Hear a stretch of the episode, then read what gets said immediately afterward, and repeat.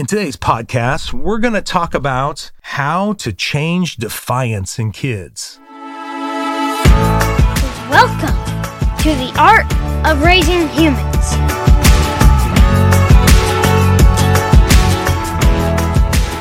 Hello, and welcome to episode 90 of The Art of Raising Humans. I'm Kyle.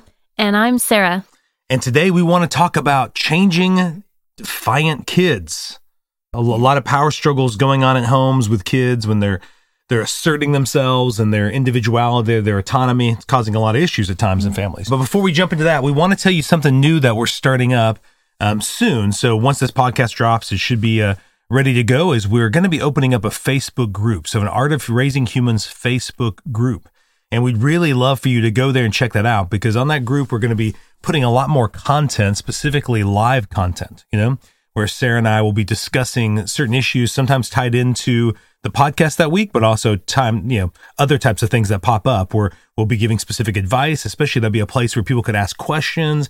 People could really get more specific help and support on your parenting journey. So that'd be exciting. And I'd say just a space for parents to support each other. Yes. That where if you're, kind of stepping out, like we feel like we did, where, hey, okay, we're going to adopt these new skills. We need to practice them.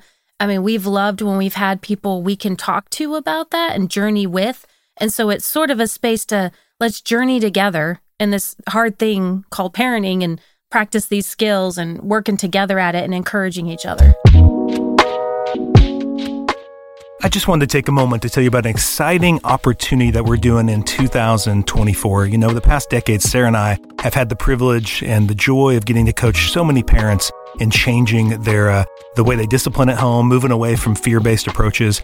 And over those years, we've gotten a lot of calls from fathers, dads, who are like, man, I want to make the change too, but I'm really struggling with the not yelling, the anger. It's just, the reactions are so hard to change. And so in 2024, I thought it would be great. I really wanted to invite fathers who are wanting to change those dynamics to do some one-on-one coaching with me. So if you're interested in that, or if you know a dad who you think would be interested in that, I'd love for you to reach out to me at Kyle Wester at ParentingLegacy.com. That's Kyle Wester at ParentingLegacy.com. And I'd love to set up a time to talk with you to see if you would be a good fit for the program, okay? So if you're interested, reach out, have any questions, reach out, and look forward to talking with you soon. Okay, with all that out of the way, let's jump right into the topic. So I know, Sarah, whenever we were coming up with topics, you specifically, this was kind of on your mind, right? About how to change defiant kids, or you originally said giving power and control to your kids. So how come it was so important to you to talk about this? Well, I can't remember what exactly made it pop into my head, but I was thinking how often, you kind of think, I've got to be careful. I've got to make sure my kids know I'm in charge, type thing. And there's that conversation, and then I feel like my kid is just constantly having this power struggle with me. They're always seeking power or control over situations. Always resisting me, coming against me. Yeah. So we're having this back and forth where you're aware of the fact that there's this dynamic between you and your kid, or all your kids, but this power struggle that's going on.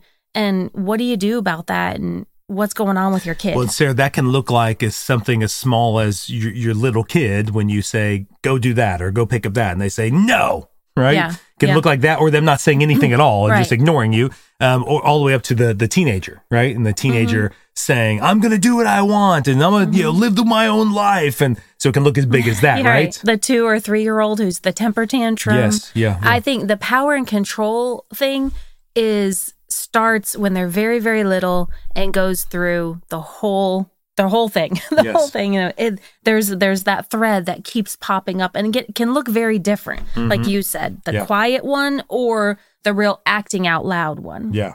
And so it seems like we want to start with this idea that a lot of parents, and I would say myself included, as we got into the realm of parenting, is we believe we need to have the power and control. Right? I remember when Abby was first born, a little kid, I definitely thought that she needed to know I was the boss and I had the power and control. Right? And that what we're wanting to talk about here is that's kind of a myth, That's a myth that we need to have the power and control. Yeah. Yep. It's something I think you hear it said, you right away, you've got to establish, they got to know that you're the parent and you're in charge, which is really just saying you have the power and control, not them. And really what's important as you're raising kids is what we're suggesting is kids need to know they have power and control. Yeah, I actually want to challenge that, because the more powerless and the more out of control they feel, the more they're going to seek power and control. So if you see that arising in your kid, that means they're actually needing that. And so I just want to back up just a second and put out there, it's just a regular human thing to need power and control. Yeah. We all actually need power and control. So when we look at a kid and a child and think they're not going to need that, that's not true. So that's what the myth is that we somehow need more of it than they do. No, they need it too. So of course we're going to come along. We'll get into that. We need to help them and structure that. But if you power and control is a healthy piece. When I say I feel like I can control my future, I feel like I have control in my life and I have power in my life. When you feel that way, when a child feels that way, that's actually a component of resiliency. I'm a powerful enough person that when something hard comes my way, when life doesn't go my way. I can actually rise up because I am powerful. I am not at the mercy of everything around me. I am not powerless. I am not out of control, because you know hard things are going to come. So when your little one or your teen, whatever, is trying to develop some power and control, reframe that in your mind to go, oh, they're working on resiliency. Oh, they're working on self-confidence. They need something inside of them is driving for feeling good about themselves, feeling like they can do this thing called life. Yeah. So we don't want to actually squish that down. Yeah. That's a cry out for their naturally, that's just going to rise up in them. When you see that, you want to go, okay, great. This is happening. How can I come alongside them? Because I want a resilient kid. I want a confident kid. I want a kid who does feel like they can go out in this world. Yeah. And that's their whole childhood. They're building that next layer, that next layer, that next layer. So hopefully by the time they're an adult, they can feel great and go out in the world. So what I hear you saying is you started out with a big statement that everyone needs to have this, we as humans need to have some power and control, right? We need to have that. And so then you went into saying they need that so they can then feel like they can navigate this world, right? That even when the world and life isn't going their way, they can do something about it, right? So they have this resiliency, they have this confidence, but there's also, I guess, this counterpoint, Sarah, of it seems like you don't want to give all the power and control to the kid, right? Yes, why not? Yes. Like, okay, why not just give it to him? Let me hand over everything. Can you talk about that balance? Because I think that's really what we're hinting at is it's not the power and control isn't something that the parent should have all, and it's also not something the kid should have. Why not? Why would it be unhealthy for the kid to have all that power and control? Well, really, that's getting to, okay, you want and need things in life, and we're in relationship together, and I want and need things in life. So it doesn't have to be my way or your way. It's not a black or white, you know, it's not this or that issue. How can we come together to get this done? And so. And I hope our listeners are hearing this, Sarah. That's what I was asking that question, because when we keep demanding my way with our power and control, we're actually raising kids who only know one way, and that's demanding their way, right? Yeah. Or I guess they develop just giving in to everyone else's way, right? Yeah. So they really have this dichotomous way of approaching the situation. Either it's all my way or it's all your way. Yeah, it just increases that. Yeah, I'm either going to grow up and learn to just be in relationship with people who are going to tell me what to do, or I'm going to be the person telling everyone what to do. Yeah.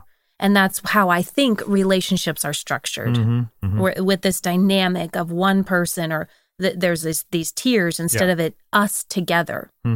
Even my little 2-year-old, I can share power with my teenager, and that's going to be a real great relationship where it's, okay, I see your needs and wants, and I see my needs and wants. Yeah. And we can come together on this. How can we do this together?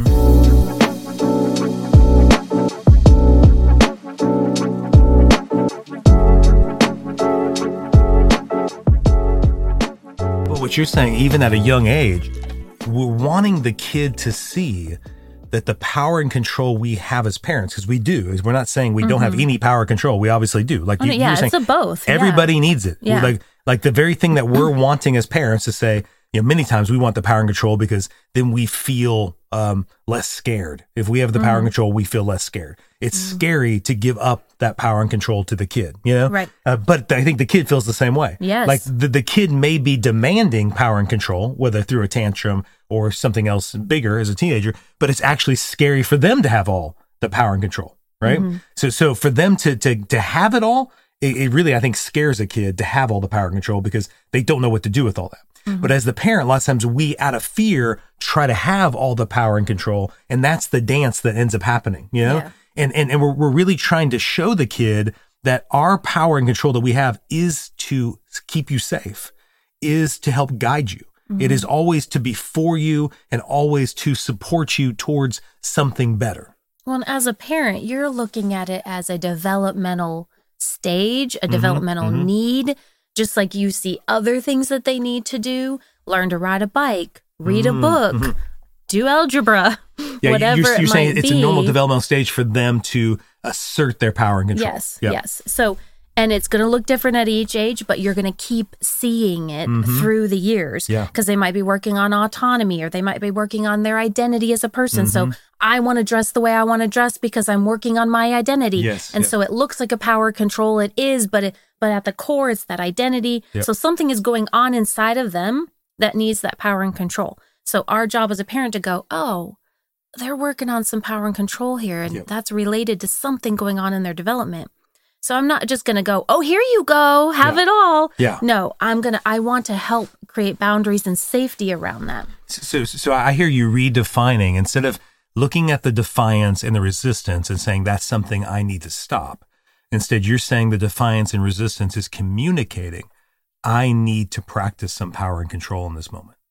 Yeah, that they're building a skill. Yeah, that they're saying in this moment, I'm trying to exercise the power and control that we all have as humans. And maybe the reason why it's coming across as defiance or resistance or whatever is because I believe I'm living in a world as a kid, it has to be my way or your way.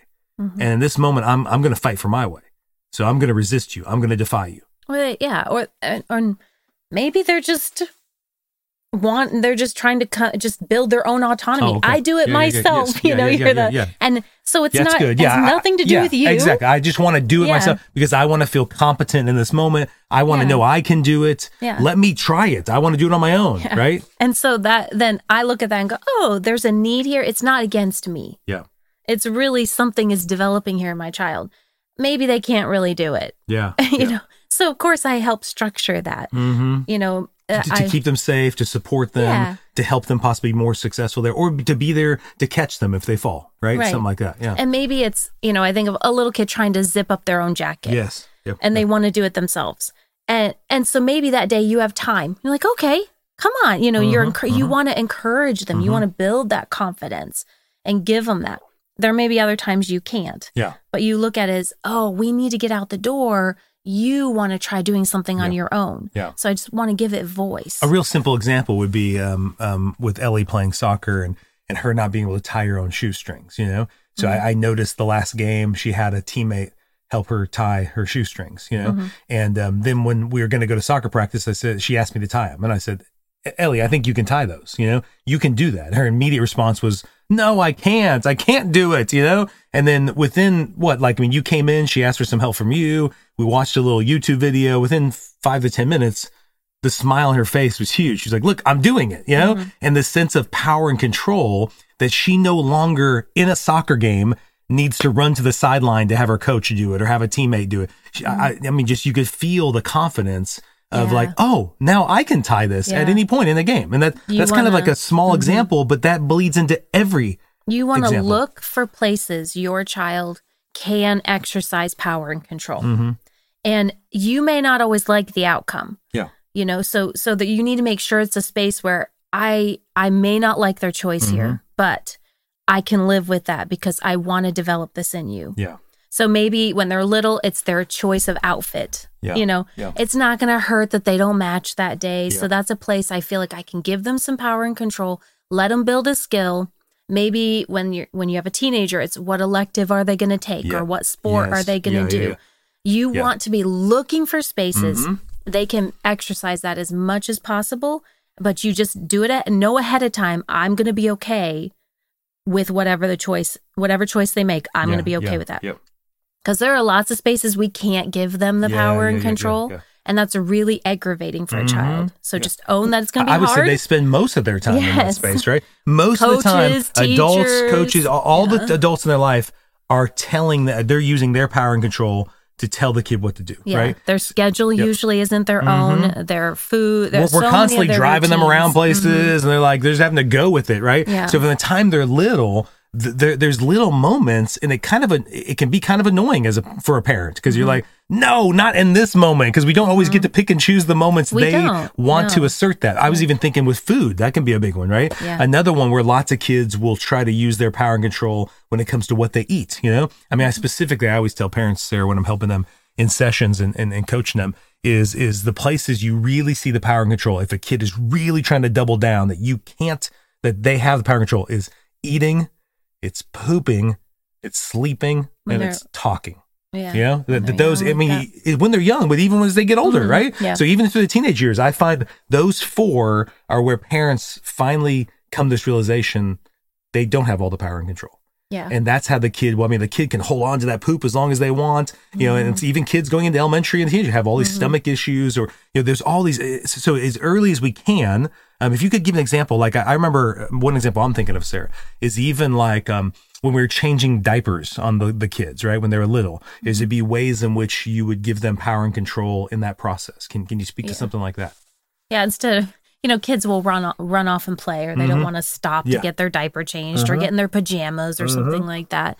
And so, I would try. I didn't want the power struggle around, especially around those types of things, food issues, things like that. I didn't want that.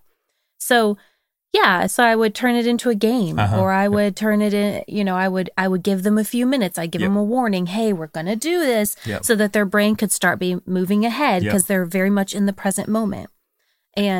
And how, you know, they would help pick out their outfit. Do you want this one or this one? Yep.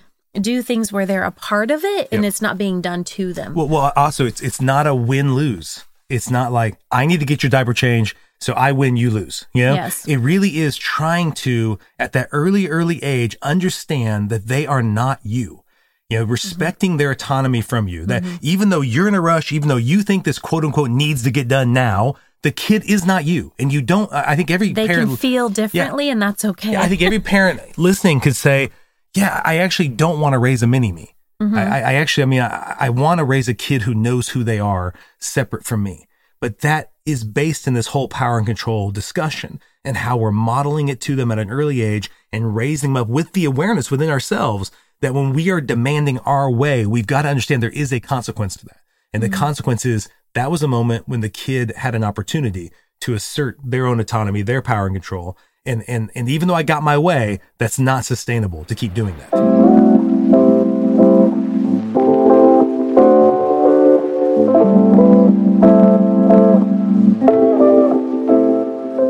I think what I hear you saying is what used to trigger me as a new parent was I thought it had to always be a win-lose scenario. It was either my way or their way. And I think with the power and control topic, it helps me. I don't know if it helps you, but it's thinking it always, every situation can be a win-win. You know, there's a way they can assert their power and control, and there's a way I can also have mine. And it's not a win-lose. It's not like they have to give up so I can get my way, or vice versa. It is working together towards a way where it's not even like a compromise, but it's like we're joining hands together and we're cooperating towards this outcome. Yeah. If the parent, what that reminds me of, if the parent is the one who's this, it's got to be my way. What it also sends the message of is your choices. Yeah. You don't know how to make good choices, child. And it can build shame. It can build self-doubt. And this time where especially different personalities seek it differently, right? So your child, it may look a little different, but at the end of the day, they need to know more than anyone that their parent believes in them. Yeah. And that can look really crazy to us as parents. You know, you're thinking, what are you wearing or what are you doing? But in those spaces where it's safe, you want to convey a message of, I believe in you. Yeah. You can make great choices. You can do this. You're a capable person. Yeah. So you want that to be built in them, not the shame, the doubt, the I don't know how to make good choices. Apparently everything I'm choosing is wrong. You don't want those messages to come across. So you want to, you know. Yeah. Well, and then eventually what that leads to, Sarah, is we want to raise human beings, because we all know these human beings. Some of us listening to this right now, and us included, when we got into adulthood, it very much was a lot of knowing what we actually wanted to do in life, you know, mm-hmm. knowing that and believing and trusting that we have power and control in this life to write our own story. Yeah, that we can do it, and it can be a good story. And even if something doesn't go well for us, we can make different choices. We can do different things. I think almost all the ways I'm helping college age kids or adults who are struggling with life is they believe life has the power over them. They believe their circumstances dictate the outcomes, right? Mm-hmm. And a lot of that comes because of the parenting they had as kids, that it was life that seemingly did. It was all the more powerful beings. You're always looking to, so you have that doubt. Yeah. I can't decide. Mm-hmm. I need to look outside of myself to tell me. Yeah. And even that, going back to give me power and control that I don't have. Yeah. I need something else. And even that even goes back to peer pressure. Yeah. You want your kids to exercise saying no. Yeah. Yeah. Yeah. And making their own choices. Yeah. So someday when they're in those other situations, they're really practiced in thinking, what do I want? Yeah. Do I want this? I can say no. I can be powerful here. Yeah. How awesome would that be? Then they have the power. They don't have to go along with the other kids. Mm-hmm. They don't have to go to that party or something like that. They don't have to deceive or lie to their parents and get away with stuff, right? Yeah. So instead, they have the power in that moment to be the human being that they want to be, no matter what the crowd is doing. And they've been practicing that since they were really little. I love that. Even if it's, you know, what they eat, what they wear, what they play with. I'm sure the listeners would all love that, to have that. Yeah. You know, to have kids who in the moment know the path they want to take, and they're not powerless to where that the peer pressure is taking them, you know? Mm-hmm. And then that starts though at 2, 3, 4. It does, and you're doing it with them the whole time. Yeah. And it's like, okay, I've got what I need and you've got what you need and we're doing this together. Yeah. So I hope what I'd love to leave the listeners with is this, just noticing and being aware of how are you helping your kids practice power and control, understanding it's a human need to feel like you can write your own story, that you have a say in every moment, all the way down to the 1-year-old, the 2-year-old. It doesn't matter how young they are.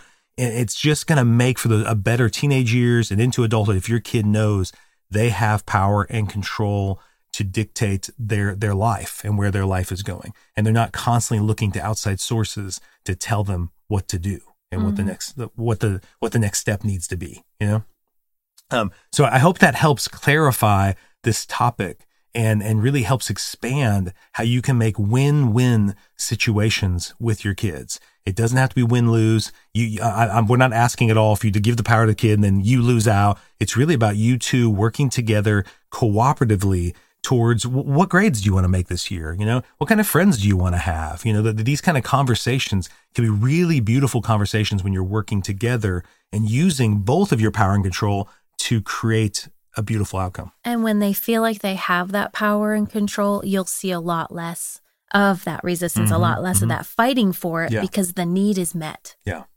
They don't have to fight anymore. Well, and then on that point, Sarah, when you do see that, listeners, when you do see them pushing back, just know it's them saying, I don't feel like I have any power or control. I need more. Yeah, I'm trying to grow here. I think the only way to do that is to push against you or to just fight for myself, right? Mm-hmm. And just understand that I want to make them know you don't need to do it that way. You don't need to fight against me. We can work together towards a better outcome. Yeah.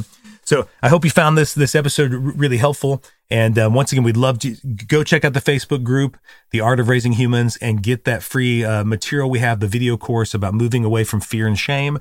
We want to equip you families with as many tools as possible to be able to have, raise these humans to be like, world changers when they grow up, where they're fearless, they're self-controlled, they're respectful kids. And we're really looking forward to hearing your feedback. I'd love to hear your comments about ways you practice this or moments that you find this. And I think that group would be a great way to touch base with it. So we hope you have a great day. Thanks for listening. The Art of Raising Humans podcast should not be considered or used as counseling, but for educational purposes only.